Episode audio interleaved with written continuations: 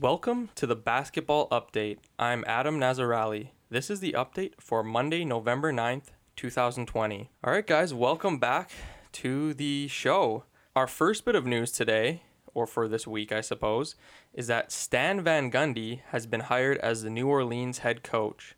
If you don't know who he is, um, most recently he has been an analyst on um, TV. I'm not ex- exactly sure what network because I, I watch most of the Canadian coverage of the NBA, but I know he's been doing that for a while. His last gig in the NBA was with the Detroit Pistons, and before that, he was with the Orlando Magic. He had two really good seasons there. He uh, went to the NBA Finals and lost in the conference finals. And then he before that, he was with the Miami Heat. He had a really good run with them as well, and then he got uh, fired or resigned halfway through the season before they hired Erik Spoelstra. So he's had a bit of an up and down NBA career as a head coach. I can't speak much on his Miami and Orlando stints because I was fairly young then, and to be completely honest with you, I wasn't exactly following the NBA. So this hiring is new in New Orleans will be interesting to me because he kind of was meant to be a bit of a rebuilding coach with Detroit in his stint there. He couldn't really get anything going, probably not to the fault of him, probably a lot to the fault of the the management and ownership. But in New Orleans, he's going to have a really young cast of players Lonzo Ball, Zion Williamson, Brandon Ingram, most likely if he re-signs his contract. Josh Hart. I'm probably forgetting a bunch. Nickeil Alexander Walker. I mean, a complete young cast of players, and I think he can do a good job in a fairly stacked Western Conference. I hope he's given some leeway, a couple seasons to figure it out. But um, good good to see him back in the NBA. He, he's he's a great personality, and I think he's a very good coach. And I, and I think he, he'll be given a better chance in New Orleans than he had with Detroit. I, I think this will be more similar to his Miami and Orlando stints, on paper at least. The next piece of news we have is the NBA is targeting a December 22nd return, which is a really quick turnaround. They want to do a 72 game season that finishes right before the 2021 Olympics. And the Players Union has tentatively agreed on this. So as of today, which is Sunday, November 8th, that is essentially uh, seven weeks here. And we have the draft on the 18th. Then we're going to have free agency soon after for a few weeks. And then we're going to have training camp and then preseason. So this is a lot to pack in right before December 22nd. I'm surprised they're they're doing this so quickly just because it, it just seems too close together and I don't know how they're going to figure everything out. I guess they've had a few months to, to decide on this stuff. I know the Christmas games are huge for the NBA and they get a lot of revenue from people tuning into those. I always tune into the Christmas Day, day games. So we'll see how this goes. The next piece of news we have um, and potentially the biggest piece of news, actually, is that Daryl Morey has been hired as the president of basketball operations for the Philadelphia 76ers. If you remember our last episode we had a few weeks ago, we talked about how Daryl Morey, you know, he wanted to take a bit more time off and you know he wasn't exactly sure he wanted the right fit for an NBA team but everyone knows Daryl Morey is a workaholic and I guess he thought Philadelphia was a good fit for him when it came to finding his next job. I'm a bit surprised he took this job.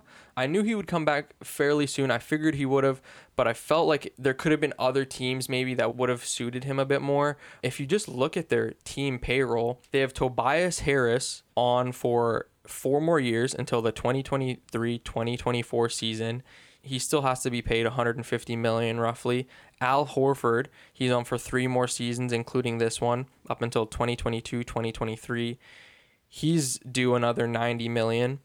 Ben Simmons is on until 2024-2025. You know, he th- this upcoming season is the first year of his extension, so 170 million or whatever. And then you have some other guys, you know, Matisse Thybulle is on for a few more years. He, he's got a couple uh, team options, I believe. Zhaire Smith, another team option in 2022. Obviously, Embiid 2023. So he's got three more seasons, including this one. But Tobias Harris and Al Horford specifically are terrible contracts that they're probably already regretting right now. I mean, Al Horford is 34 years old and he's still a suitable player, but 2023 he'll be 37 making 26 million dollars. Like yikes. I I mean, if there's anyone to flip these contracts and, and make a, a positive of this, it's Daryl Morey. But what can he do? I mean, Tobias Harris has never made an all star team. He's been through, you know, damn near every team in every conference. I mean, not saying he's a bad player and not saying he's he's a bad personality either. I mean, there's no stories of, you know, we haven't heard any news outlets say anything bad about him or whatever players or coaches or anything. But man, that that was a bad contract even last year and like he's just like the very definition of slightly above average player, I feel like. I mean, he's a good player, don't get me wrong, but worth nowhere near what they paid him. I think they were just a bit worried when Jimmy Butler left, like they didn't really have any other options. Al Horford is was a bad contract when it happened last year. And like their team just doesn't mesh together very well. So like I'm curious as to what other teams will do to kind of like try to take on trades, but like other teams are going to realize like they need these contracts off their books. So I don't know how Daryl Morey is going to pitch this as like, you know, we're doing you a favor because obviously the other team is doing the Sixers a favor. But yeah, I mean, if there's anyone to actually figure this puzzle out, it's Daryl Morey. So we'll see what he can do. You know, obviously the draft and free agency coming up there's going to be a lot of things that uh, I-, think we'll see from him. On to the next piece of news. We have Stephen Silas, who is hired as the Houston head coach. I don't. I'm pretty sure Daryl Morey actually had a part in this because I know he was meant to stay on to hire this. To be honest, I don't really have much to add to this. I mean, if you look at his record, he's been an assistant coach slash scout for roughly 20 years 1999 so yeah exactly 20 years i could guess you say. He's been through the ringer. He, he's done everything he's needed to do. I mean a lot of teams most recently he was on the dallas mavericks. From what i've read online i mean he has a good reputation. Th- this comes across to me as a bit of a kind of cheap signing from Tillman Fertitta, who's the owner of the Houston Rockets. He's kind of he's kind of been known as a cheapskate. And I'm not I'm not disrespecting Stephen Silas as any regard, but a first time head coach is obviously gonna not get paid as much as someone who's been on who's been the head coach of two or three teams. We'll see what he can do. I mean, managing Westbrook and Harden and their personalities and the other players on the team, I'm curious to see what his offensive and defensive schemes can be. But yeah, let, us see what he can do.